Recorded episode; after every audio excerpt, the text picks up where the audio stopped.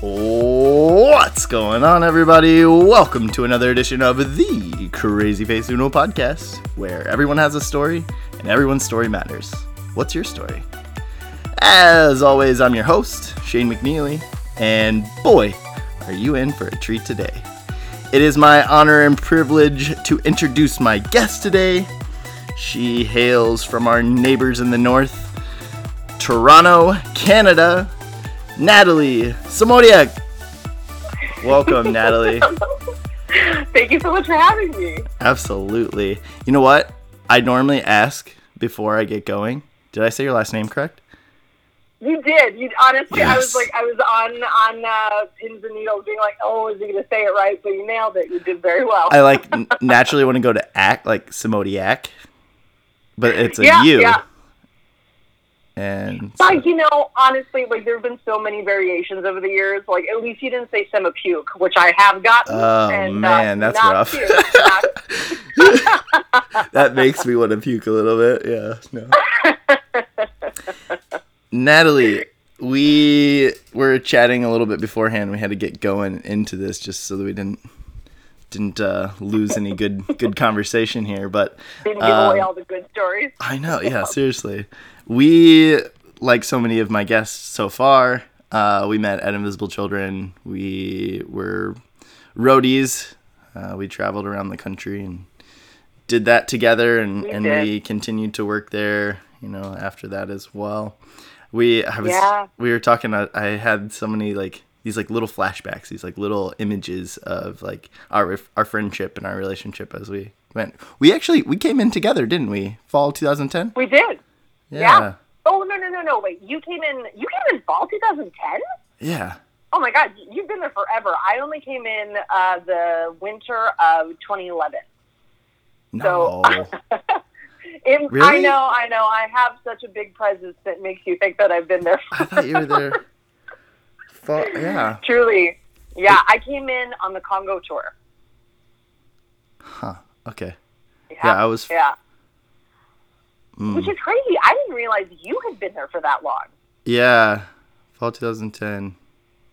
Yep. Yeah, and I was with Dan. wow, wow. Dan Krosner was my one of my teammates when, Oh from the beginning. God. Do you remember Annie Annie Long Yeah, And- yeah, yeah, yeah, yeah. and Elise Benusa? Oh my God, That was my first yes, yes, team yes, yes. with uh, Oh. Aol Irene and Monica. such a fun team. Yeah. Oh my god. Yeah, that was Wow. uh, that was my my roadie team, my first roadie team. I'm I'm working on like I was saying getting you. I'm working on getting those three on here too. I haven't had them on yet. Oh yeah, so. you have.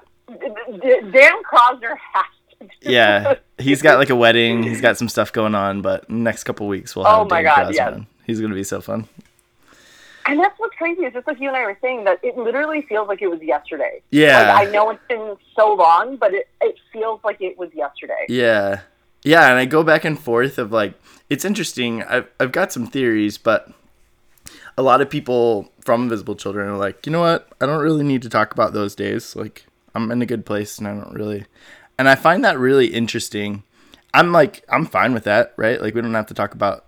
We could talk about Invisible Children all day long and not say anything new and say all the same things. But um, for me, and I think it's it's the same for so many people, but it held such a like it still does. I mean, it holds a very um, large part of my life, um, and just like a, a Oh. memorable, like f- fundamental, Yeah. foundational time of my life.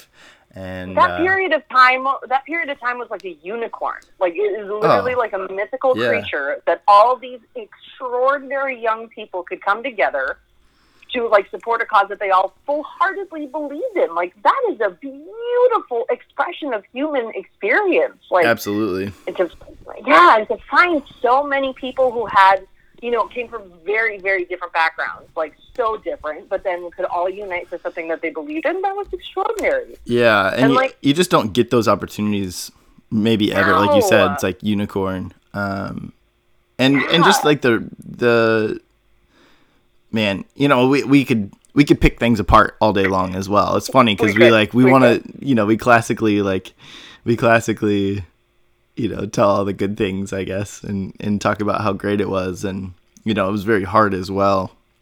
Oh, yep. Um, Yeah. lot, lot of lot of hard days, but it's it's so true. Like it's just a great. It was a great time of our life for sure. Yeah, and it's something like I doubt that we will ever experience again. Like to that degree, that that that level of I don't know, like I know. just the magic that that period of time was with everybody Mhm. involved. Like that's that's rare. yeah, very, it was just like the rare. perfect concoction for greatness. Yeah, Yeah, it was great. It was awesome. Well, what are you And up to like- nowadays? yeah. Sorry, I cut you. I just cut you we off. talk about it? No, we could. Should we talk about it? But like, yeah. So why don't we pivot to now? Because it, it has been like what eight, nine years almost. Yeah, I I left uh, basically like right at the beginning or like right at the end of 2012. 2000. So like Wow. winter 2012. So like 2013 was I was done in 2013 January 2013 end of December 2012. See, that's so the crazy thing is, I feel like I left right before really like things went crazy. yeah, 'Cause I left, I left in the fall of 2011, and so I remember having those conversations about like, the, you know, the next stages of what IT was going to look like and what the next campaign was going to be. But I left before it all got like super crazy. But yeah, I digress. I digress. yeah. it's been a few years. You're married now, like. I'm married. I know. I live in Florida. changed. Oh my God, you're in Florida. I didn't even know that. Surprise, surprise. Wow. wow, wow, wow, wow. Yeah, I didn't even know I was Oh going to my be in Florida. So never, Yeah, never did I ever that? expect. Yeah, never did I ever expect this to be the place I call home now. But I like it. I, I actually really enjoy it. I'm like, You know what? To be fair, like I never thought Toronto was going to be where I ended up either. So it's like life has a bunch of surprises for you. yeah, yeah. But you're Yeah. you were originally from Canada, right? Yeah, I'm originally from uh, Edmonton, Alberta, Edmonton. which is uh, over on the west side of Canada, right next to BC. But uh, And then you went- you if you haven't heard about it.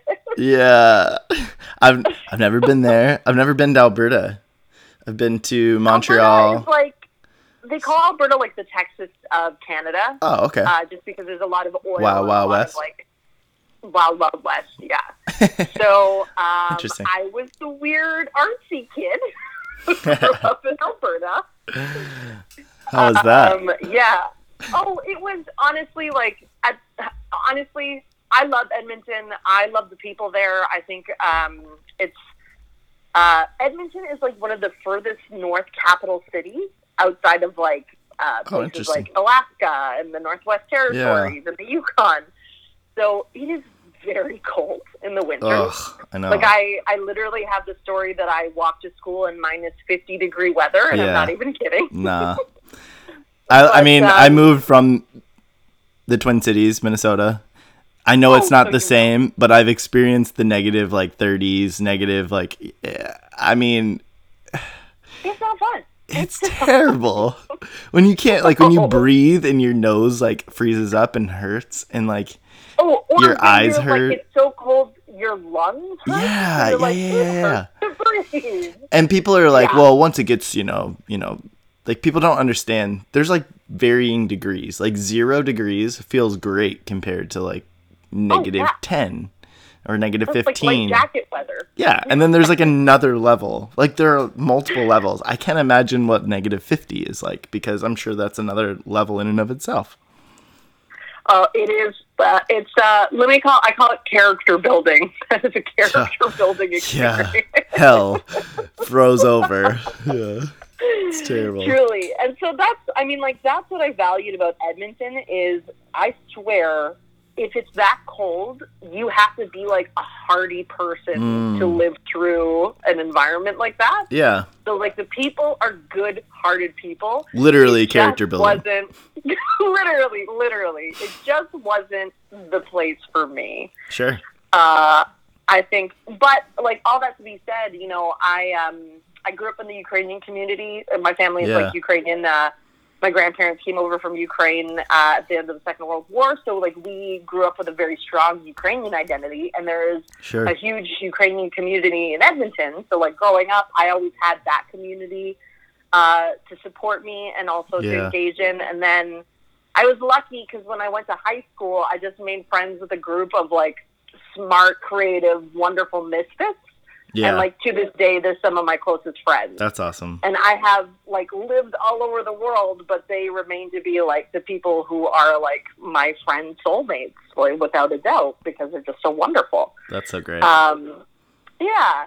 So I mean, like I did, I did my childhood. I lived in Edmonton up until I was 18, and then when I was 18, I completely pivoted and moved to Southern California. Yeah. a bit of a change. yeah. yeah, and Bit so of a change. a little bit. to the to bit. the Texas feel of like- Canada to the uh the Yeah. west of the California. Yeah, like just Surfer a vibe. very What up, dude? different lifestyle. Like I went from a city of like a million people to like over 20. So that was a bit of a change. Yeah. but um, I'm lucky in the sense that we had family in Southern California, Oh nice. and my dad's my dad's an immigration lawyer. So when it came to those now that you say conversations about wanting to explore education in other places, it wasn't necessarily too difficult for me Yeah. because we had support. Right. Um, and so, and he always like uh, my parents both have always instilled in us like uh, to dream big and then dream bigger. Yeah. to never settle and like go for the adventure. Yeah. And so when it was coming to that period of time in my life where I was thinking about furthering my education, um, I uh, was actually terrified at the time about leaving Edmonton because everyone I knew was there, all my friends were there, hmm and like I liked everybody that I hung out with, but um, blame my parents. They put the voice in my ear to always be striving for something. But that's awesome. I think that's great. Yeah. And like and and you're one that's like not afraid to get your hands dirty too, you know? So it's like you're not you're not like there's a difference and this is something that I care about and like I want to like strive to to teach my kids as well. It's like go for it, you know? Go big. Yeah. Go big. Like why Yeah. not? Yeah. But you have to be willing to put in the work. life. Yep, but you have to be willing to put in the work. You have to be willing to like buckle Yeah. down and do the the shitty Mhm. things and the things you don't want to do to to be able to do the things that you would like to do and like that make your make your heart sing. And it doesn't mean that you can't find joy along the way, but it's a process and, and you've got to like embrace the good and the bad. And and it's not just this rosy, you know, following your dreams doesn't mean it's a rainbow that you just get to like float through the, Oh my God, no. it's it's No. it's hard. It sucks. It, it- you know, there's Oh, days when yeah. you want to like run your head through a brick wall, and some Yep. days that you actually have to run your head through a brick wall, and you know, like, Yeah, exactly. Like the glamorous isn't so glamorous when you get down to it. Yes. Put the blood, sweat, and tears into it. You realize, like, oh, there's a this comes at a cost. yes, Like, there's a price yeah, this. exactly, Yeah. exactly. But it's worth it. May not be money, but hey, Yeah. it's uh, You gotta love that. not boring. You gotta love that journey. You gotta love that process. You know, it's worth it. Yeah. And that's the thing is like, um, I think, uh, well, yeah, just my, I was really lucky when I uh, first came down to California because I got to study.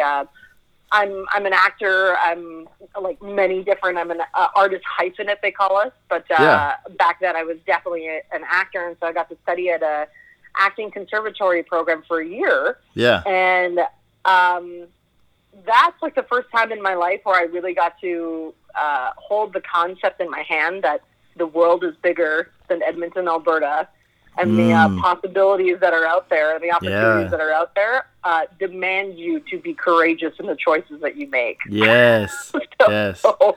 And I I, mean, if, if anybody's listening and you haven't picked up on this yet in this podcast, like go explore the world. Like you're you're you're saying it ex- exactly.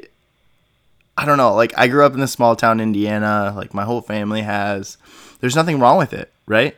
But like, No, get out, no. get out. You can always go back, right? If you want to go Yeah. back, go back. That's totally fine. it will always be there. It will Like, always be there. And and it's gonna be the same more than it is nuclear different. Apocalypse, yes, exactly. Yeah. Unless a nuclear apocalypse happens, happens, it will always be there. Yeah. So get out, go explore, and and like save up to go to another place, another you know, spend some time, uh, travel the country, go on road trips. Yeah. Ex- there's Yeah. there's culture within Yeah. the United States. There's culture within Canada. You know, you just Oh mentioned my that. God, like yes. there's culture Yes. everywhere you turn around and explore that, ask questions and, and talk about it. I, I think it's so important because we, we live in such a society nowadays and, and our mainstream media wants us to think that the world's coming to an end and that everybody is the bad guy and whatever. But Mm-hmm. man, we're more alike than we are different. And Well, even in our I think- differences, it's beautiful. yeah, and I think one of the greatest gifts our parents ever gave us was traveling. Mm, From like a young age, we they always took us to places where people were different than Yeah. us. Like we realized that, like, oh, this is the way of life here, and it's not any worse or better. It's just different, and like Yeah. in the differences, you find the beauty. yes. And unless you put yourself in situations where you are made to be uncomfortable, afraid, out of your comfort zone, you will learn to um, you will learn to be okay with this idea of stagnation. And I'm not saying that applies to everyone. yes. This is my disclaimer, and this is not to everyone. Sure. But I'm just saying that um, But it, there but it's you've got you've got. This is what I keep saying is like you've got one life to live, and there's a big world out there hell and yeah. it demand, it is worthy and demands your attention Yeah. because it makes you a better person. Yeah, don't be closed off to it. Ask the questions and learn about it because I think that's that's the thing too. It's like we live in this little bubble. And when you live in your little bubble, you just regurgitate information. You just regurgitate the things you already think and know. And Yeah. and when you start asking questions and you look at individuals and you go, "Hmm, you know, I don't know that I agree with your lifestyle whatever, but it doesn't matter." and I'm just genuinely interested. Tell me more about you. You know, Well, you, you can exactly, you can learn about people. You don't, it doesn't mean you have to become that person, but it does, it, Yeah. it still requires you to learn about them and to understand them. And when you and when we start to bridge Yeah. that gap between this diet, like this divisional, this division, this like us versus them, eh, eh, we start to see the similarities and like, well, man, I grew up in a small town. Natalie grew up in this small town, you know, in Canada. What's the difference? You know, I, I, I don't Yeah. know. Like you, you start to learn these like little things about each other, and you, we think of these things as such grandiose, different. Uh, you know, like wow, I went to Canada, or you know, like I went to whatever, and you have these Yeah, images yeah. of what what these things are, what people are, what different groups and religious or political or whatever it is. It doesn't even matter. It's like they're just things. They're just things, and they and I think the, the greatest thing that uh, it gives us is lessons in compassion Mm. because it makes you understand that no matter where you are, love looks the same as well as suffering. Preach. So, Love it. I mean, like that's like it's not gonna get better than that. That's pretty good. But yeah, we're 18 uh, minutes in, yeah. and we're like, we're like, let's just wrap this shit up right now. Like we're we're done. Like We've we, we've covered it all. We've covered it all. Natalie, Oh my gosh. you're in Toronto now. You you're working for. Correct me if I'm wrong. You're working for the International Film Festival, Toronto International Film Festival. I do. In the summers, I work for the Toronto International Film Festival for their uh, Rising Stars program, And which is uh, yeah, go on. so. Um, for those of you who are not familiar, which um, if you are, you should become because it's pretty awesome. Uh, Yeah. It's a program that was designed in 2011 to highlight upcoming actors that uh, basically that we think are like the next big thing. Um, uh, to highlight the next generation of acting talent that's really going to pave the way for future generations and uh, choices of projects that they make and the activists of uh, the artists that they are Yeah, who are really just out there to change the culture and hopefully make the world a better place. that's awesome. But And yeah. you're in charge of the like Pro Toronto Profiles project. Is that associated with that? So no, that actually came as a result of my working with uh, the Rising Stars program. Is that I realized Dang girl, kicking Uh, ass, taking names. I see you. That's it. That's it. I don't sleep. That's not true. I sleep a lot. I sleep a lot. It's the only way I can do what I do. um, I basically I um when uh, after all of my like Southern California adventures ended, I moved back to Toronto. Yeah. Um, I had never lived in Toronto before uh, because my family was from Edmonton. But in the time that I was living in California, my parents decided to move to Toronto. And so when my time at Invisible Children came to an end, I was kind of like looking at what stage to do next. I just graduated from university, from University of Southern California. And Yeah. so now I was like, I have to make some adult choices now. So uh, I couldn't stay in uh, uh, the states anymore because basically my travel or my student visas had run out. So I was like, well, I think I have to go back home. Back to the But I didn't want to go to Edmonton. I Yeah. did not want to go back to Edmonton, and I was like, well, Toronto. Uh, never lived there. The cap, or it's not the capital city of uh, Canada, but it's like the biggest city of Canada. Yeah. Uh, and Drake lives here. So Boom.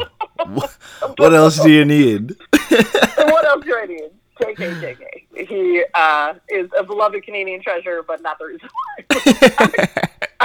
why. um, but yeah, so I moved here, and uh, it's funny because uh, towards the end of my experience of Visible Children, um, I was thinking about whether I wanted to stay on longer or if I wanted Yeah. to go and explore other things.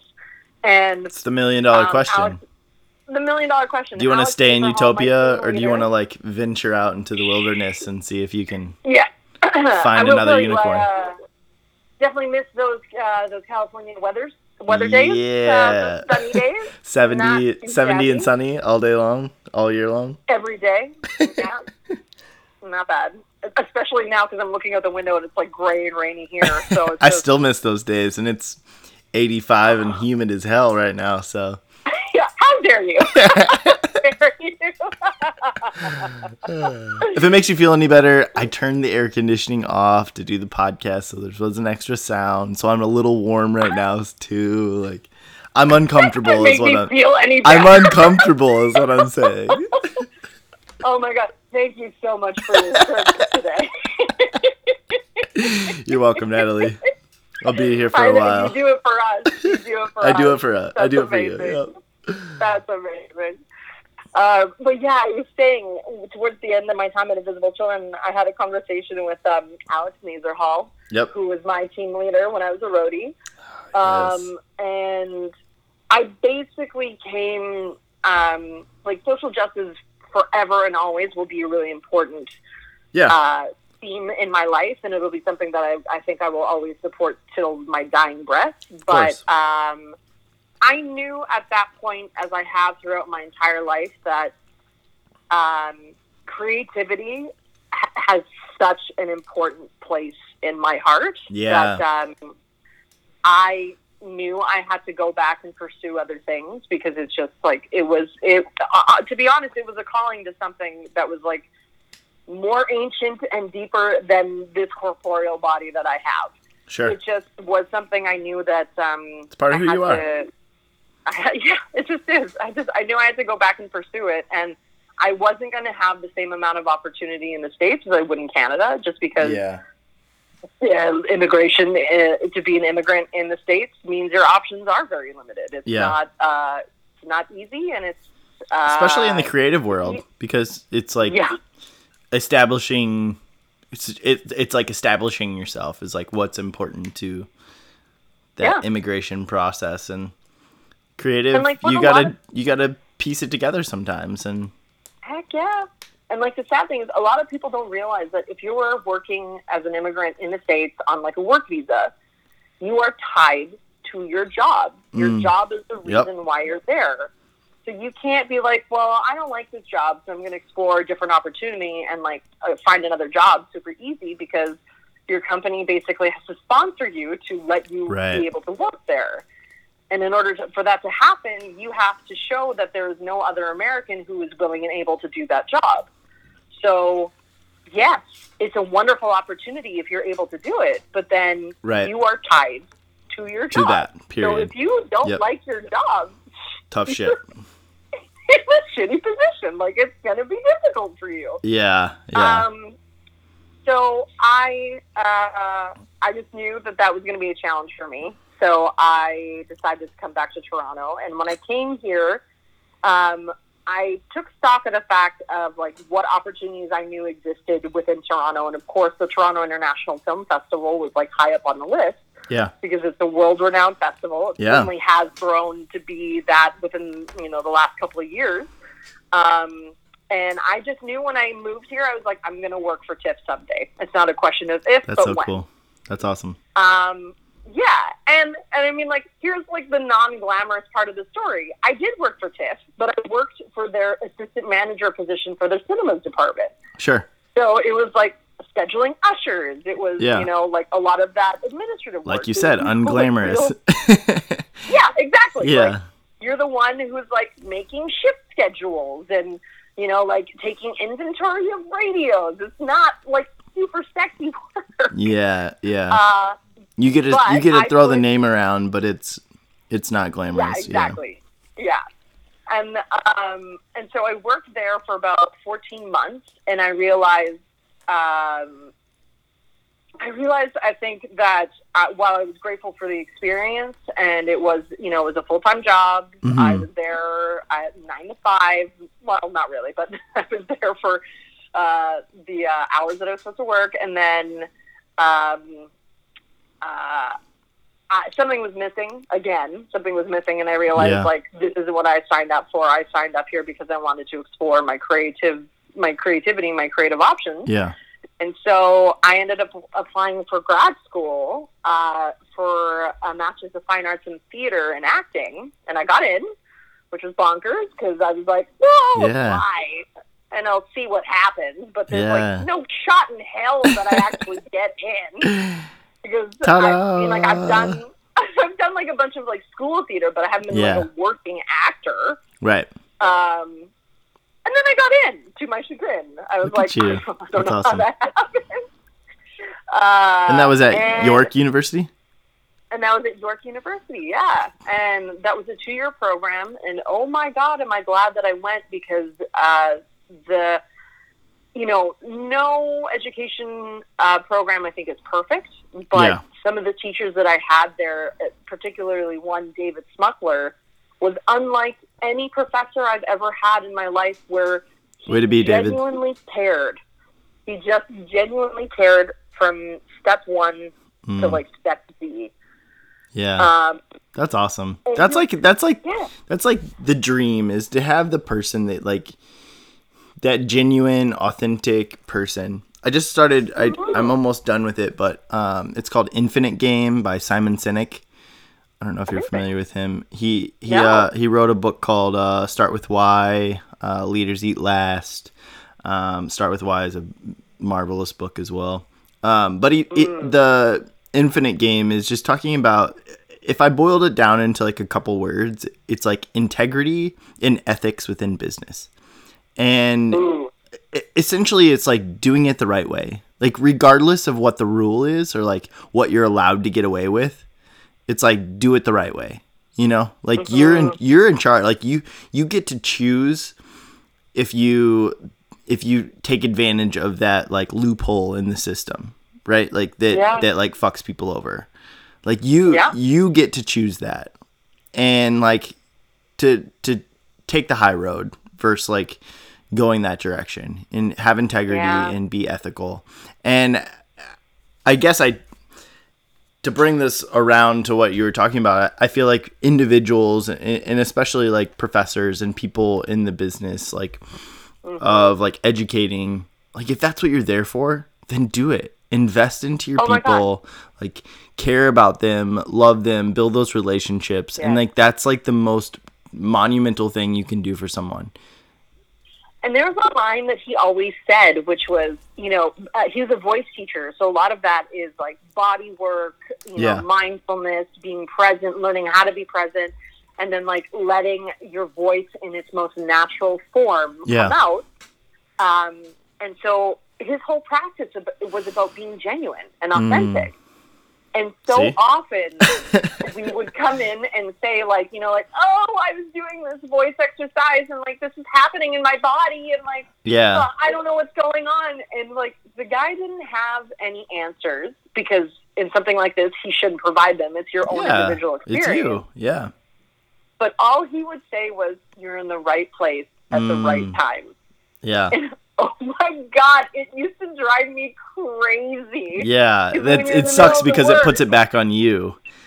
Well, exactly. And you're like, When- no, no, no, no. Yeah. Like, Like I want answers, damn it. you- Like yeah. exactly. Yeah, exactly. Like I came to you with Fix problems. me. You're supposed to solve them for me, and you're like, no. The uh, Yeah. journey is the destination. Yep, exactly. Oh, pulling IC Yeah. back into it, full swing. I see, I see, I see you, I see you. You Natalie, hear it, you. Natalie, we've we've touched on present day. If we're to go all the way back to childhood, and and we've touched on that a little bit as well, like how would you describe your childhood? Oh man, I had a great childhood. Like I, um, I can only forever always be super grateful and express my gratitude at the childhood that I did have. Yeah, Um, my parents were absolutely wonderful, and they, uh, I, I feel so extraordinarily lucky. And I have to tell this story because I think this just goes to show how much our parents cared about us, and especially like my dad in this case. Sure. Um, because my parents, like I, I said earlier, my parents always told us to like dream big and Yeah. think bigger. And mm, but with that, I will also say like they had expectations for us. Sure. like a yeah, life of absolutely. sitting on the sitting on our porch and like you know reading the paper uh, and like sitting in your rocking chair was never going to be enough. Like forget it. You had one life to live and you had to make an impact as as big as you could in the time that you have. Yeah, so my dad in order to like get this uh, idea implanted into our heads uh, he had a morning routine for us which nice. fluctuated in length over the years, but like in its entirety at one point in the total chaos of what it was, was he would wake us up and like I'm talking like, you know, like six thirty, six Sure. in the morning. Uh, and we're, like we'd still be in bed like half awake, but he would sit and he would read us a chapter from an inspirational book, I a love passage this. from the Bible, This sounds like something that Uh, I would do. like my kids are in for a treat. Like I'm gonna I'm gonna like mess them up so bad, but in a great way. They're not even ready. They have no idea. They, They have no, idea. Yeah. But then, then it got to the point where he had this big. Um, my dad's always loved music, and so he had this big binder of sheet music of like all his favorite songs over the years. Mm. And so he would pick a song and sing it, which then eventually translated to uh, me. I have an older brother. It would be me. Um, I would have to go up and sing, and then my brother would have to go up and sing the song. Yeah. And then it got to the point where he made rating cards to judge how well we sang our songs. Oh wow, he prepared you for like for this world that you're in, theater, oh, for Oh, yeah. for the Oh, yeah. entertainment He industry, only- like full he can spectrum. only blame himself. Yeah. only blame himself. Mr. Semotiuk, if I, if you're listening, well done, sir. Well done. I I commend you. You did a great You job. did it, thought. You Look at it. look at what you have done. Look at my creation. Yes. I mean, but the funny thing about that was like, it took me until like sixth grade to realize that not every parent does that in the morning. And one day I just came to school and I was like, "So what did your dad sing you this morning?" And they just looked at me and were like, "What are you talking about?" So that was a little uh, fall from grace. when you when you look back at this, is it like a little bit of like love hate with this? Totally, because Yeah. at the time, like I was just like, "Let me sleep, man. Yeah. Let me sleep. Yeah. I'm so tired." yeah. Like I'm a teenager, my hormones are all over the place. like I'm just exhausted all the time. Uh, but I mean, like looking back, like uh, that is such an expression of love for your Mhm. child oh, for sure. he got up early to do this. But it And, takes like, us This was it takes us to get to like this time of our life. I yeah. I Oh, think you're we're around the same age. You're in your 30s, right? You hit the 30 club. Yeah. like Yeah, yeah, it, yeah. it takes Oh, yeah. about this time of our life to look back and be like, man, I really value those moments. I really appreciate Oh. those times. You know? they are so treasured and like it's even funny because i look back uh and i think about any time that i was like mean to my mom and i'm like Mm, i am just so like my mother is an angel and any bad word i possibly could have said to her i am like ashamed Yeah. so ashamed that's so funny. It, it's funny because like I, I don't have my my parents or my dad didn't wake me up like that. Like I, I voluntarily did this, you know, like I was like, yeah. Yeah. please wake me up. But my dad would always wake up. He would always go, he would wake up early. He'd always go grab coffee somewhere. For as long as I've Yeah. lived, he's always he'd always do this. So, you know, there was different times like he'd go to Hardee's sometimes and like there was these different places. When we lived in different areas, he always found his spot that he could go and like have coffee in the morning and like shoot the shit and like chit chat, read the read the newspaper, drink his coffee, do whatever. And I really appreciate that. And and I still think about it today. And I always wanted to go with him.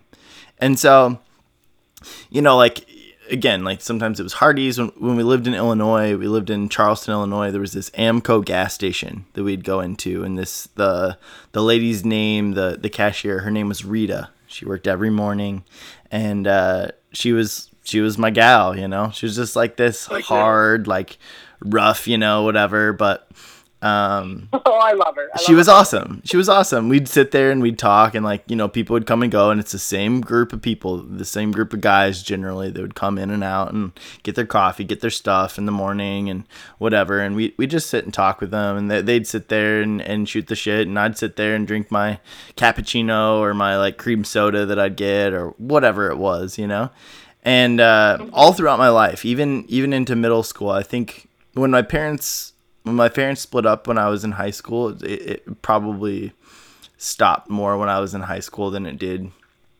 Um, you know, when I all the way through middle school, I was doing it. But we went to this place in in uh, Sullivan, Indiana, when we lived there. It was called the Newsstand, and we go in there, and I didn't like coffee at the time, so I'd always get my cappuccino. That was my thing. Like I'd get the cappuccino, and I'd I'd like my dad would do the crossword puzzles, read read through the newspaper, you know, glimpse through, and then he'd do the crossword puzzles, and I'd sit there and like hang out and talk or whatever, and and do things. And but I, remember those moments. They were they were so special to me. There were some mornings, you know, that like really sucked.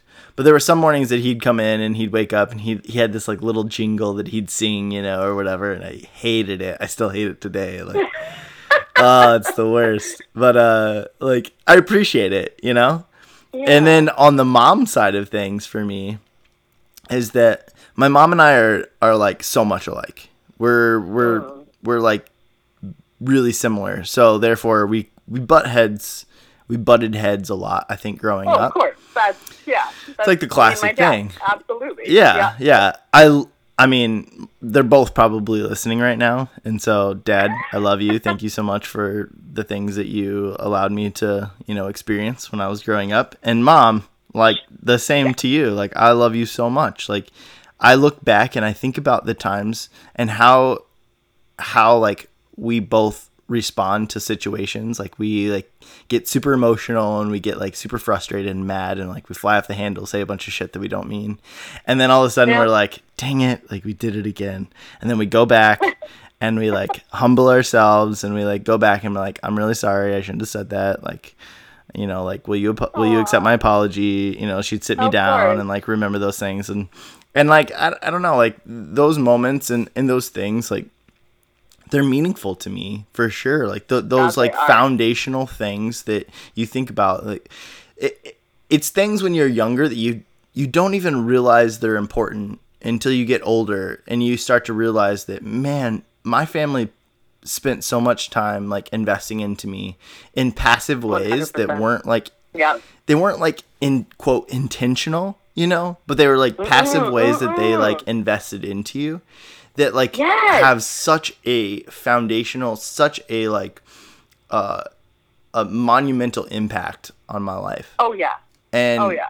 I, I, I went to this place. We found this my my wife and I this weekend. We we've been wanting to go to this place for a long time. It's this little. It's it's called the Bronx Deli or uh, Bronx Bagel and Deli, and Mm. I mean the name speaks for itself, right? But we're like, Yeah, that just already sounds delicious. yeah, right. Like we wanted some like sa- like a like a lox sandwich, you know, or a lox bagel and like whatever. We found it. It's there. It's for sure. But like I walk into this place and I had such nostalgia. And I've never been into this place ever in my life, but it's totally the place that my dad and I would go and hang out, right? Like this is the type of place that my dad would go and like he'd schmooze all the people that work there and he'd like he'd know all the regulars and he'd be sitting there drinking his coffee, reading his paper, eating his bagel, whatever it was. Like this is totally Yeah. that place. And I you you saying that is so funny because we went there twice. We went there on Saturday morning and we went there on Sunday morning because we were like this place is friggin' awesome. It's maybe Like, the like- now. Oh, it's so good. Yeah. Yeah. I, and my Yeah. dad's coming in December to spend some time and I can't wait. So dad, if you're Oh, so you listening, know exactly we're totally going. Like, there. Yeah, yeah. like potentially every morning. 100%.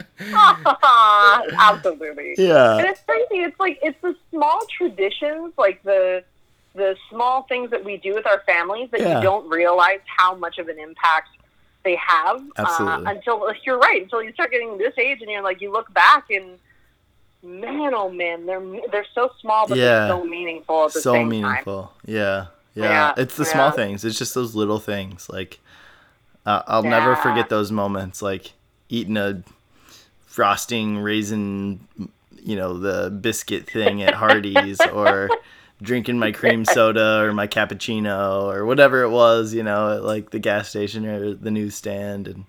I don't It's know. Those, just sitting with my dad, like just remembering those times and like going home and mom was still getting ready for for work and I'd go to work with mom and hang out with her in her like classroom because she worked in special education and like hang out with her and her her kids and her students and like I don't know. It just it it's like foundational to who I am. It's like very much who I am That's today. true.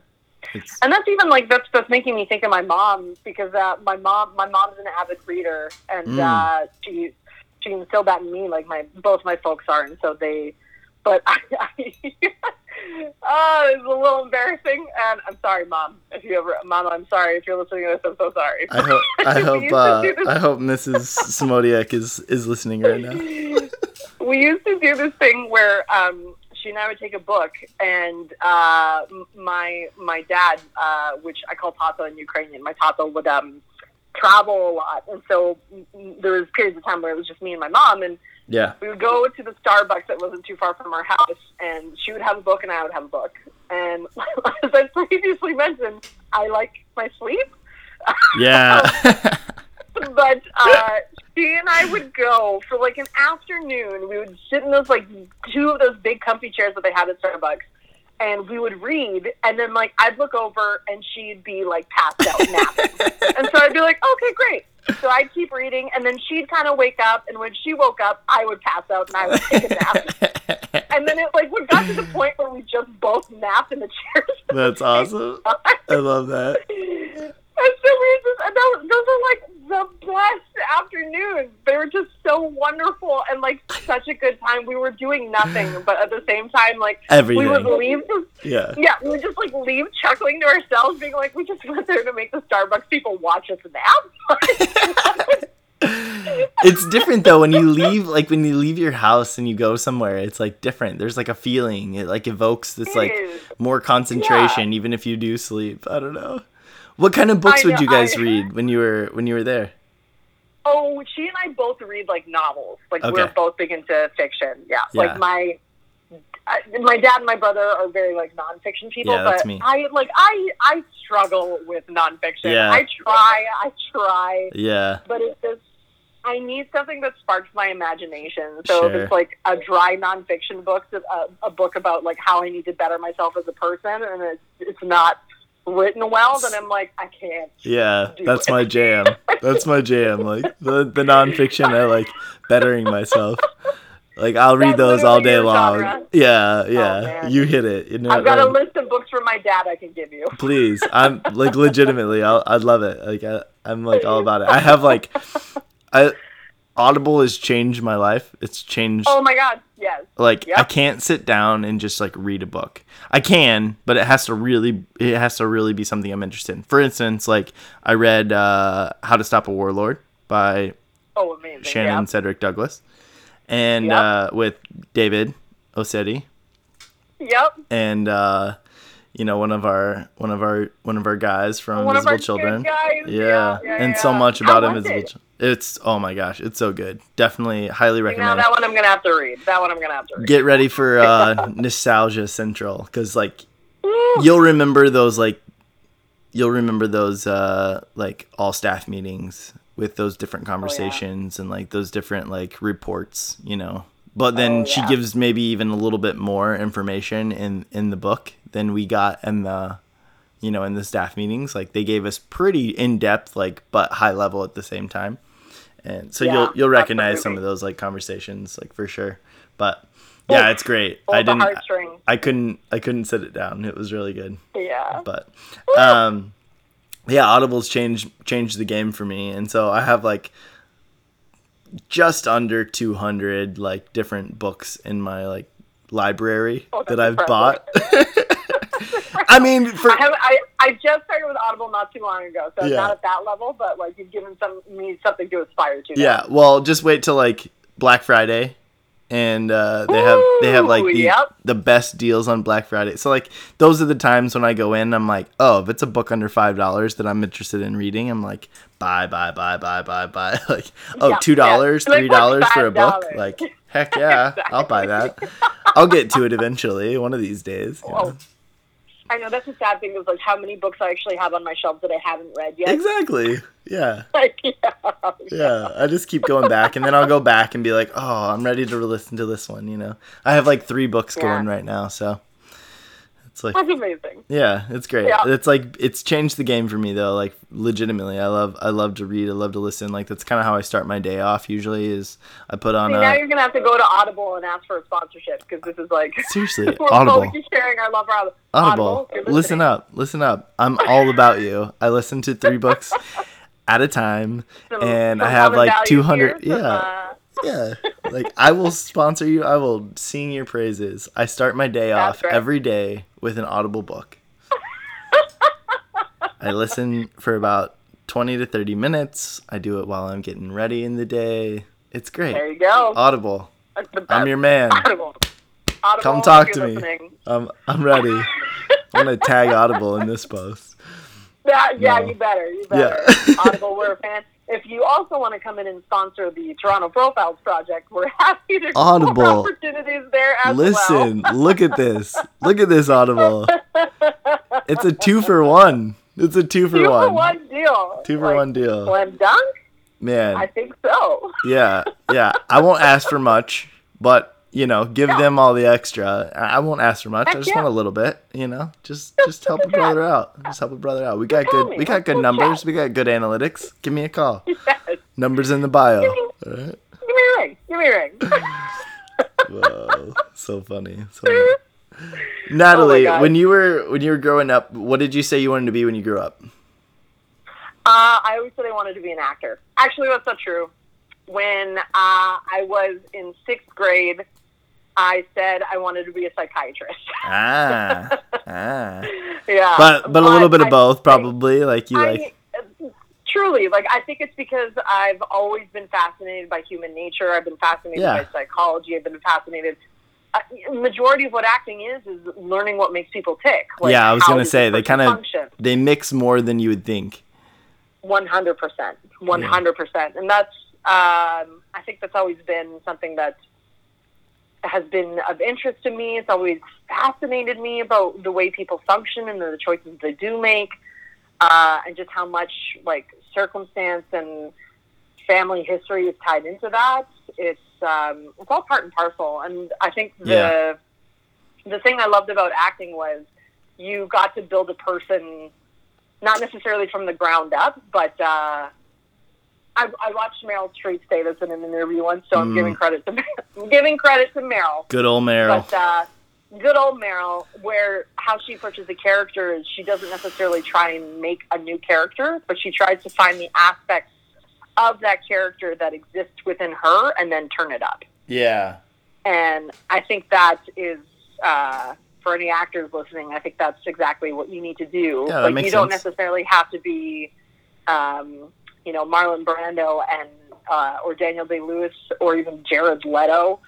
Um, was for disdain in terms of like being a um, a method actor. Yeah. But, uh, you just have to find the aspects because it doesn't matter who the character is. Like you could be the the you know the most pure hero or the most villain of villain.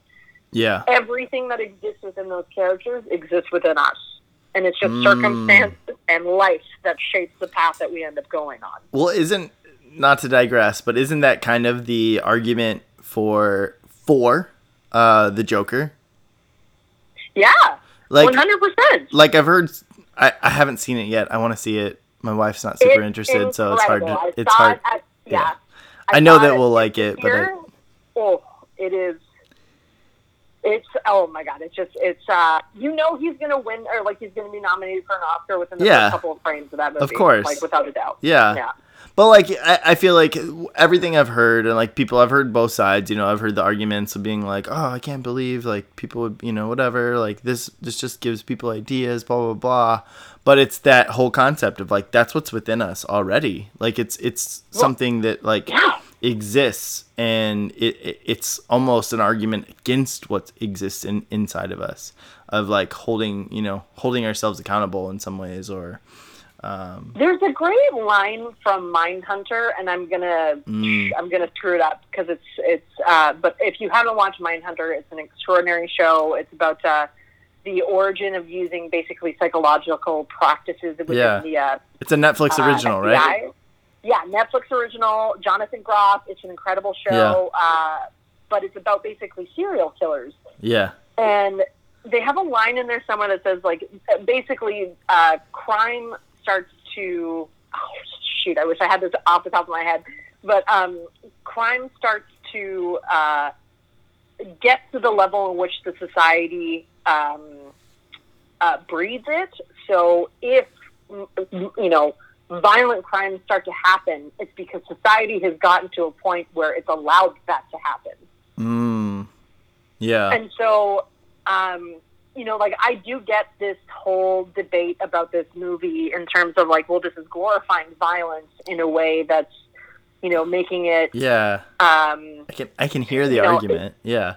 But yeah, like I can hear the argument, but the thing about that is, is, um, I guarantee you, everything that happens in that movie has happened. Like it's not, uh, Right. It's not so far fetched that like you're watching it and you're like, well, It's not just sensationalized. Yeah. Before. Like everything that has happened in that film has happened, and um, uh, it's it's difficult because the way I think this movie specifically pivots its point is that um, you know it's really mental illness is the issue that is coming Mm, to a head yeah. and it's how we treat people with mental illness and the resources that we give them or don't give them, uh, or that we how we handle it, uh, and that's really what the issue is. And it's Yeah. not to justify you know any violent acts that happen, but it's really Right. I think people who are making this argument that it just glorifies violence aren't willing to necessarily ask the deeper questions of well Exactly. you know, every bad person on this planet who has done something bad is still someone's child, still had a childhood, had things happen to them. And it begs the question again, coming back to this idea of compassion and empathy. Yeah. Uh, you can't necessarily, like, there are people who do bad things, you know, Yeah. absolutely, 100%. But we always have to remember this basic human level of compassion when we look at any circumstance Yep. What's the line again that they used to say at IC? Be kind to everyone that you meet, for they're all fighting about a battle that you may not know about. exactly. Well, and and Yeah, and that's honestly like exactly what you said is is what I'm trying to create here. Um it's this no matter where we're at and, and I like to I like to bring the positive side of things, you know, like I think that you know most people that I've had on here probably aren't where they want to be in life necessarily, you know, and and, and are very humble about those things. But at the same time, I think that I I personally uh, a theme that keeps coming up one in my own life and and two just in and I see in other people's story is perspective of how other people Yeah. see you, you know? Like I look at you, Natalie. I look at like my other guests and I'm like, man, they're they're like they're embodying this life, this this beautiful life that they're getting to live, and it's beautiful, and everything seems so perfect and awesome, and and I, you know, I understand that like It's not. That it's though. not, know, right? I, I totally understand, but it is not. Like, what even in my uh, my own circumstances, like I work this glamorous job in the summer where I'm working with you know the rising stars, and Sure. I get to meet celebrities, and I work at this festival that is you know. But it's I'll hard work. but Yeah. but people don't understand like the sacrifices that you have to give to work a position like that and that Yep. goes across almost everyone who works for that festival is like Right. it's not nine to five Right. it's you know like it's you're there until the work gets done and sometimes that's like Yeah. two in the morning Exactly. And so But It's- but uh, that's it's the part that I want to bring out, right? Like that's the story that I want to tell. I want to I want to Yeah. tell the story of the real human being of of like when you look back. That's why I'm going through. You know, I I've, I told you and and for my listeners that if you've listened this far in here, you're gonna get a little glimpse into CrazyFaceUno for the next you know foreseeable future. Is I want to bring the story. We're talking about childhood. We get stories that come out through childhood that tells kind of who you are as an individual. And and but going back into time. And this has always been kind of what I've wanted to do. I just been haphazard about doing it. And so um but like telling telling the true story of, of finding these commonalities right? Like you and i just talked about the things that like man we really appreciate about our mom and our dad you know our, our, our mother and father of the things that we we got to appreciate growing up. And when you see those things i guarantee you even if you didn't have a loving supporting family there are things that you can look back on and be like man this is something maybe it's something that you like want to do with your children someday or you want to do for your life someday or Yeah. whatever it is you can Yeah. Mm-hmm. relate it back to yourself and you can see the positive side of things i want a positive storytelling that allows you to see like hey look this person is humble and, and this is where this is where you're at right now right like people are going to look at your position look at your job look at what you're doing and like elevate you and put you on this pedestal and regardless of whether you feel that you're there or not other people think you are and it's the same well, it's the and- same for and that's for a lot know, of that's different one places thing I do want to interject with is, um, and I think this is important in the sense of there is no arrival point. There, exactly there should never be a point in your life where you're like, oh, I've made it. No, your entire life is about becoming better, always keeping yourself open to the things that are available to Exactly. you, challenging yourself. Uh, you know, because really, like, death isn't the opposite of life, it's complacency. Second you yes become complacent, like, you become Man. stale and We're just wrapping things up move. already. Like, come on! Like we've done this twice already. Like we could just this is these are ending remarks. Gosh, these are like these are sh- these are show stealers. Gosh, But it's true. It's so Like, if true. could I completely agree. bumper sticker, I would. It's yeah, just- complacency. You can't. You can't. You got to keep going, and it's Yeah. so hard. Even I'm a driven person, and I find myself like falling back into those traps of complacency. You Yeah. know, Oh, one hundred percent. and and I know that It's we all do. Oh, we do, and it's hilarious even that I'm bringing it up because this morning, like, I'm literally because here's here, here's like the honest truth of it is like I work for TIFF in the summers, Yeah. but up until that point in the summer, I'm freelancing or like I'm Yeah. trying to find another job and Yeah. trying to find another gig, which is exactly the spot where I'm in right now. Like, exhausting, between gigs. humiliating. It's uh, humbling God, because yes. it's rejection. It's uh, It's the worst. It's the worst, So, yeah. like, I do, yeah, sure. Like, I've got this period of time in my life that's super glamorous and fun. But for the rest of the year, like, it's me hustling. It's me still hitting the pavement. It's still me trying to make connections. It's still, yep, you know, like, it's never done. The work is always there. right. It's exhausting. But even look at the people that maybe we even think are that are quote on the top. You know, like a Jimmy Oh, Fallon, yeah. right? Like, oh, yeah. there's no higher position than that in the comedy like entertainment Yeah. world, really, Yeah. right? But that dude worked his ass off. and here's what I'll say: like, I have been given an extraordinary uh, place of privilege in being the producer of the Rising Stars program Yeah. and working for that program as long as I have because I have seen what it actually takes to get to that level of Yeah. fame and celebrity. And I'll tell you right now, unless your heart is full on 100% in it, it's not worth it. Yep. Like the amount that you have to sacrifice, like, you know, Yep. even the idea of having like peace and time for yourself, like, Yep. see ya, you got to do the work. Yep. You got to do the work. And so it's, Yep. really like what it's uh, i mean it's it's funny like you literally came at the exact right time for this podcast because it's me uh, now going and looking at my life i've been working with this program for five years Yeah. i was the producer for the past three and um, i've been in this place where i've been able to help accelerate other people's careers and really like give them opportunities that they wouldn't have otherwise and like yeah. oh my God, have I learned so much just by being in the room to help Yeah. facilitate those conversations? Like, uh, you know, they've gone through the Rising Stars program once in their life. I've gone through it five times. Yeah. Five times. Yeah. So I have learned a lot. But what I'm now coming to the point in my life is what do I want? Like, I've facilitated so much for other people, but like, I moved to Canada to, you know, find opportunities with my creativity. And like, now I have to look at the next chapter of my life and ask myself, what do I want? What, what dreams do I have that I want to pursue? And what steps do I have or do I need to take in order to get there? And so, Tell us. Like, What do you want? The, What do you well, want, think, uh, working at TIFF just helped me solidify how much I love film. It's Yeah. the same reason that brought me to Invisible Children Yeah. because it all started with the documentary, and Yeah. so like that storytelling brought me there. It's uh, acting, everything I've done with acting in terms of film has been always there, and so like I think um, film and I are in a bit of a relationship, but I think Yeah. we need to take it a step further now. And Is this so is this last- when you say film? Do you mean like acting, or do you mean No, like, I mean like producing? being on the other side. I mean like Yeah. producing, directing. Hell, Mm. I'll still act in it if there's a good role for me. But yeah?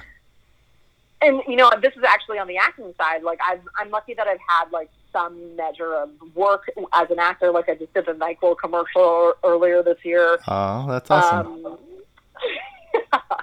but uh, and like I've I like there's other stuff like I uh, co-wrote a play that I produced and acted in with a, a, a colleague of mine from University, Tanya Elchuk, or from uh, my MFA, and so. Uh, and I got an agent, like everything, you know, was very by the book and like I've been working at it. But what I've realized with all that is at this point in my life, um, you know, like I went and got a master's. I'm classically trained, um, Yeah. like as a Shakespearean actor, and then Yeah. I graduated from my program, and I just was going out for auditions for like Buffalo Wild Wings, and yeah. you know, things like this where I was like, I'm used to doing Shakespeare, and now I'm talking about how good these wings taste. Sure. Sure. Which, don't get me wrong, I'm grateful for the opportunity. Yeah. But the Buffalo Wild Wings is great. You know this- what's wrong with nothing wrong with B Dubs. Some uh, nothing, some boneless like, some boneless honey frankly- barbecue with some ranch. I mean, yeah, you're on brand with me. Like I, I love Wild Wings. Of course, you're on brand. You're on brand with yeah. me. But yeah.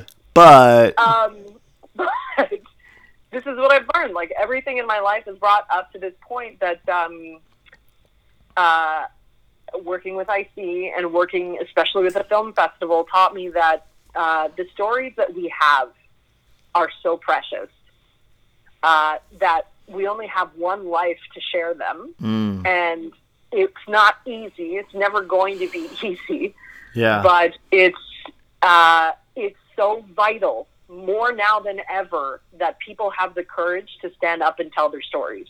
yes. And like the things, the, the the stories that I have watched through the film festival and working with IC uh, have been an extraordinary education in terms of like the wealth of depth of humanity. And Yes. now I'm at a point in my life where I'm tired of handing over uh, to other people like the, the storytelling aspect. Like I appreciate you want you have a brand that you have to sell and that you need actors to sell it, but I want to be in charge now of the stories that I tell. what do you so- charge? Depends what do I what do I have to what do I have to raise to get you on get to get you to come up into the this side of the, the world man I'm telling you exactly what you're saying is like it's it's really it's funny because like that's we can we legitimately let's let's talk offline but um Yeah. you know yeah. not that that we'll ever be able to to get you over to this side but uh i in so many ways it's like i, I completely 100% understand exactly what you're saying and and it's it's that type of idea that when you look at society today right? Like everybody always we hear the comment it's time after time and it's it's true it's it's real it's a real thing but oh everybody's always in their phone whenever they're you know they're blah blah blah blah. We're more divisional now than in in our country and i think just in the world in general um, Yeah. than ever before. And CrazyFaceUno like what what we're trying to create here um do you hear that? That's my dog. He's he's snoring down here. He's having he's having a dream. I have uh i have rolled up socks that i keep next to my little thing so i can throw at him to wake him up Adorable, adorable. yeah sorry serious moment and We'll, we'll get we'll allow it for a dog. Interrupted by 100% Chansey Poo. gosh he's my he's my co-host that doesn't get the recognition that he Horrible. deserves anyway um but yeah I, I want we want to bridge that divide right? A bridge Yeah. tell stories. Everyone has a story. Everyone's story matters. Absolutely. and so the future is is telling stories that are just people we don't know bringing people in and saying like hey we want to we want to produce your story you know? We want to Yeah. we want to to take your story. We want to tell this story even like we're talking now in a shorter version that's consumable by by the masses by people to go oh man now i know a little bit more about that person i know a little bit more about maybe that ethnicity maybe that that sexual preference maybe that whatever it is, Yeah. right like now we're all on our phones we're all doing this so why not watch a video and and connect the human people through technology that we already have today Absolutely. Yeah. yeah, yeah. and and And bridge that gap and I have to like I, I think what you're doing is extraordinary. Like I think it's uh it's th- these are the kind of stories that we need to hear. Like I know there's a big um, draw right now for uh, superheroes, but we're starting to lose sight of the fact that like we Yeah. encounter everyday heroes. you're the hero day in our lives. exactly You're the hero. You're the Yeah, hero. yeah. Legitimately, like, and and it's the person that's telling the story that I. So I, I've just read uh, Donald Miller's book, um, creating a story brand, and he talks about this a lot of like making your audience the hero. And Yeah. and it's true though, like that's legitimately like the people that are coming in telling their stories, they're the hero. I want them to feel like the hero. I want them to feel like a million bucks. I want them to come And in that- and I want them Yeah. to leave, come in one way and leave a different way. And you'll feel this too. I mean, uh, so many times I get off the podcast and people are like, wow, that was awesome. It's this mountain high experience, this mountaintop experience that you get. And you're like, come on, you're like, oh, I feel so energized. I feel ready to go. And I want that for everyone. I want people to feel like they're the only person that matters in that moment. And then at the Right, end of yes. that, right? Like at the end of that, like tangible ways to get people involved. And and through you telling your story, you're brought into this community, you're brought into this group, and you're allowed to to choose the ways in which we give our money. Philanthropy is is the name of the game for us. That's the that's Yeah. the future. And and so I want to give more than we take. And I want to give back to people, projects and causes. And I want people to be able to vote and choose and tell who they want that Yeah. money to go to. They're in charge. And that's exactly like that leads exactly why I started the Toronto Profiles Project. Boom. because I, uh, you know, I was working for the Rising Stars program. I got this extraordinary knowledge and education on how to successfully promote artists on that high level. Yeah. Uh, and I realized that there was nothing uh, different between people on those level and then the people who are working like every day and pursuing their passions and their art. Exactly. There's nothing different. Other than circumstance and experience. Like Yep. they were just at a point in their career where they're ready for the next level, but like there are people who are doing and working as hard and on the ground and just have not had that same level of exposure. Yeah. So And and, I and that's this is my question. So my question for you is what is what is a celebrity? What is what is it? Honestly, um, and I think this this is important because there's a difference between celebrity and artist. Yep. Um, celebrity has a very good publicist. True. celebrity has um, celebrity. Their number one goal is fame, Right. uh, and that's not necessarily true for all celebrities because some celebrities are not, in fact, celebrities. There are ar- they are artists, but they are put into the same arena as celebrities because their work has been that highly acknowledged or recognized. Yep. And that's exactly that it right there. It's it's Yeah. the recognized that there's a, a Yeah. large majority of people that see you and that know who you are. That if you go out in public 100%. so there's these different levels, you know, whatever you talk about like C list celebrity, B list celebrity, A list celebrity. The only thing you're talking about is the number of people that recognize you when you go out in public. Yeah. The the number of people. That's it. Period. it's it's like a worldwide arena of like high school popularity. That's truly what it comes down to. That's to. it. It's How popularity. people know your face? That that's what it means to be the top, the A list, the, the the top of the top celebrity, and you can be Yeah. a quote celebrity. Maybe that's not even the right word, but you can have that fame, you can have that recognition.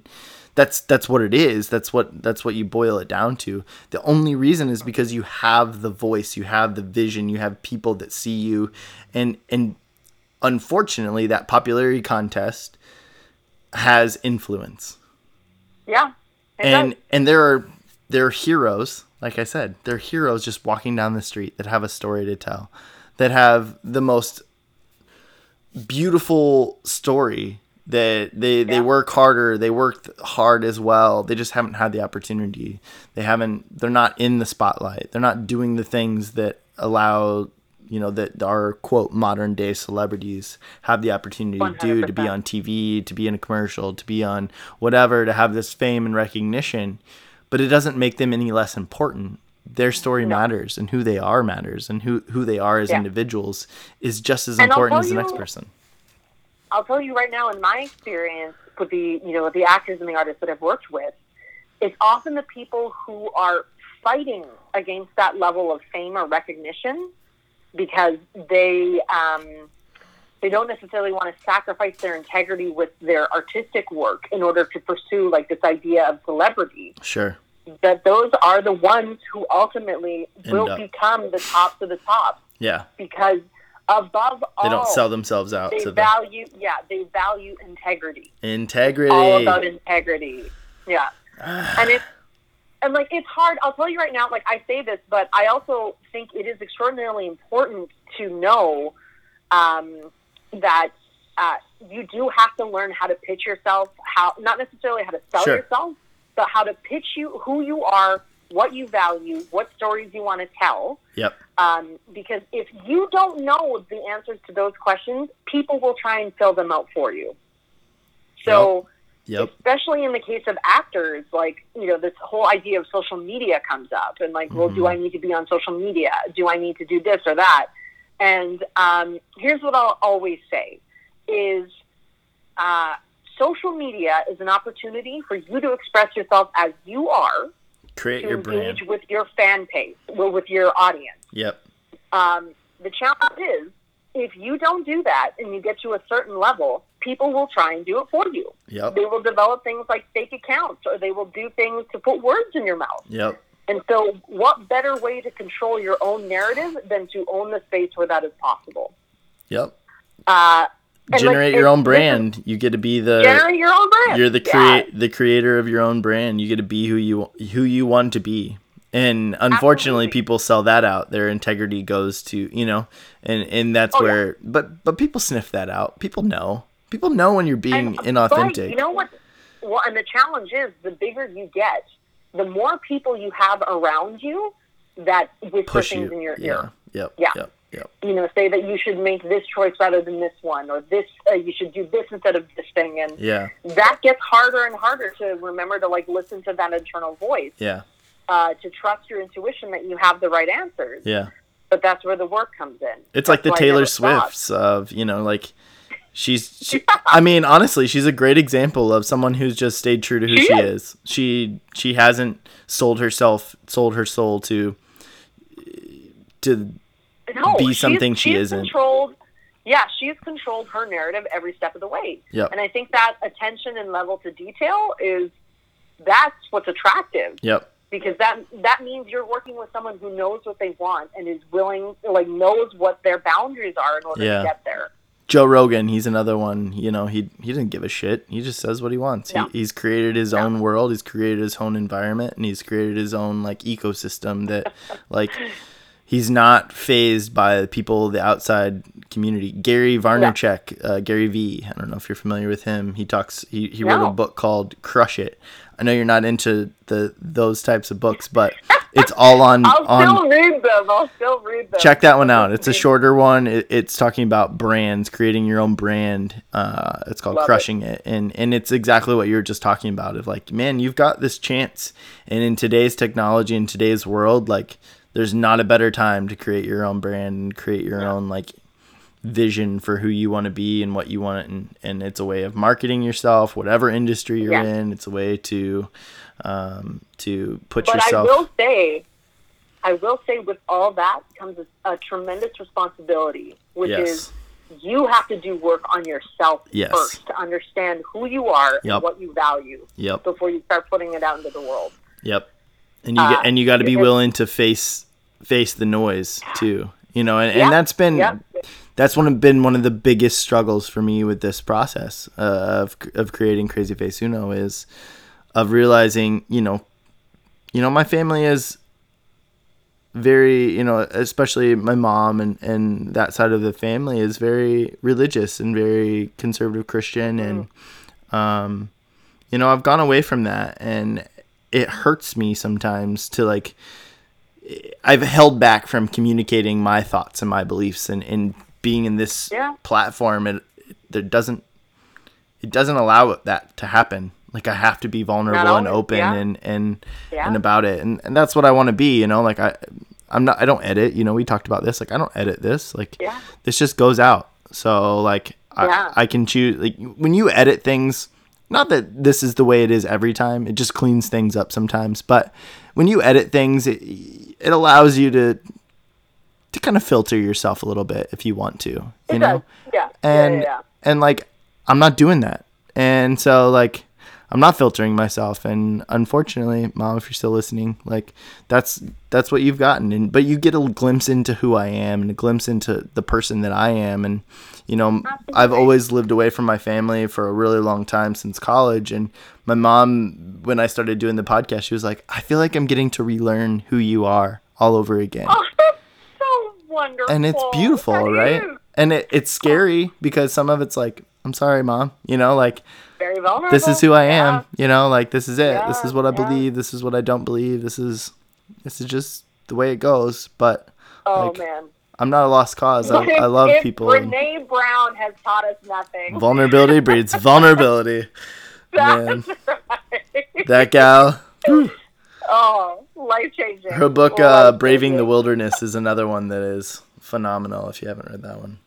Audible. You just need to come in as a sponsor. Audible, I got your back. I'm telling you. I will sing your praises.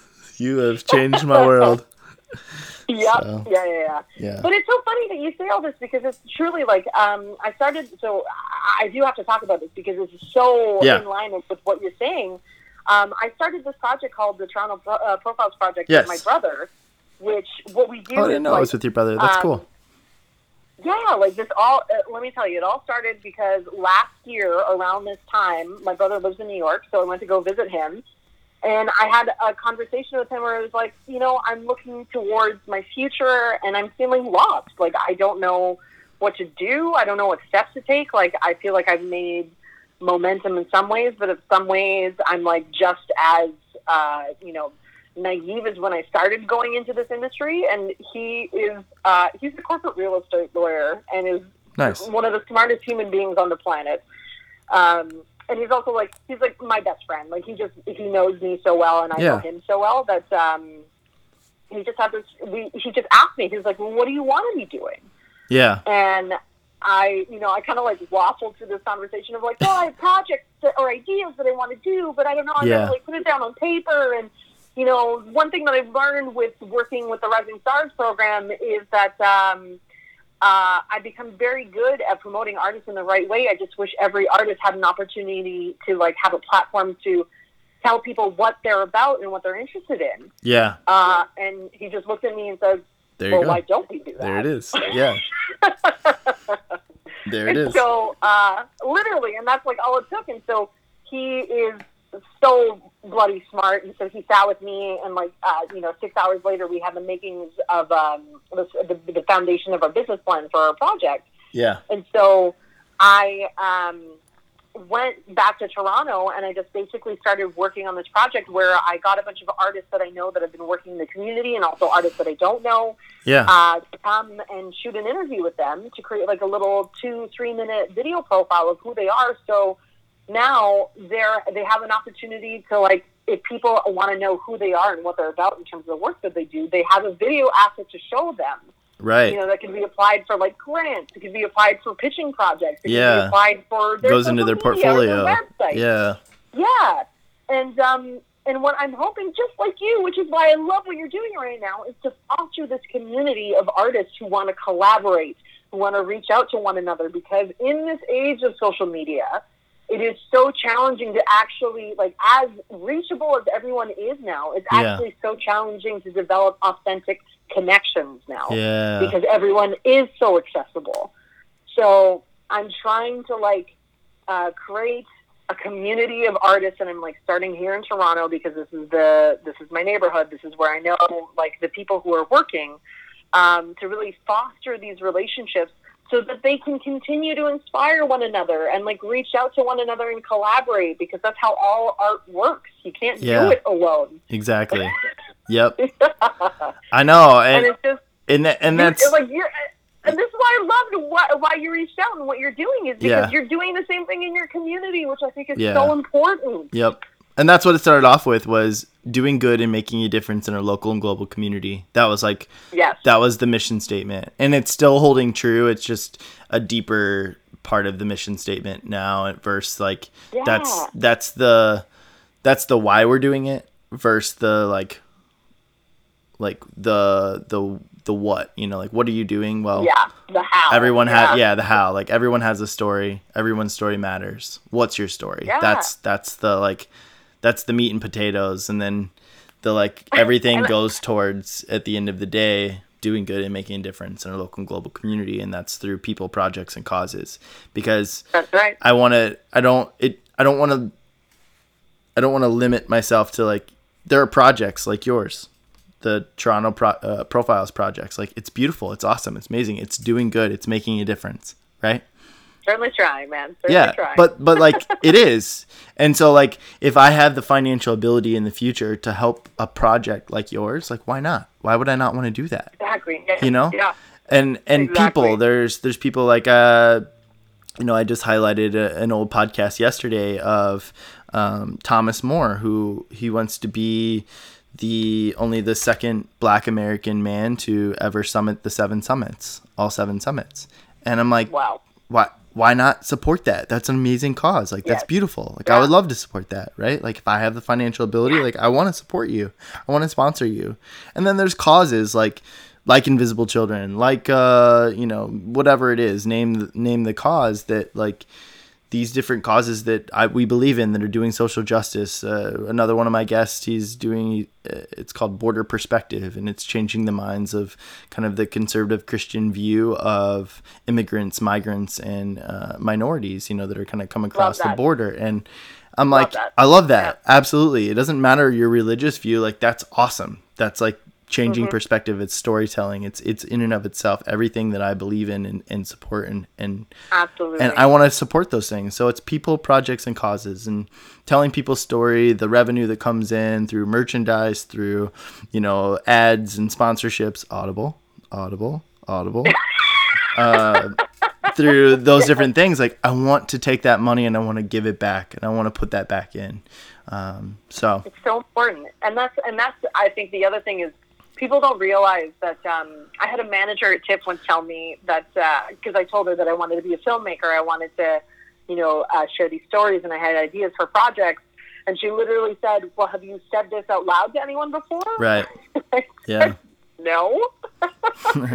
no, because she was the first person who actually asked me. Yeah. Um, and on that professional setting, and she said, "Well, guess what? People aren't mind readers, so if you don't say it out Boom. loud, it's never going to manifest for you." Exactly.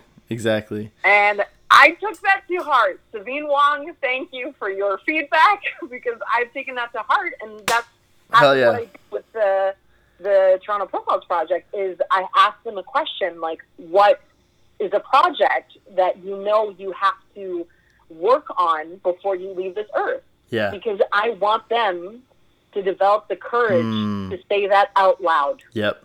That's awesome. Because once you say it out loud, it's much harder. Yeah, you breathe it into existence. Absolutely. Exactly. Natalie, how do how can people get involved? How can people reach out to you? How can people find uh, the Toronto Profiles Project?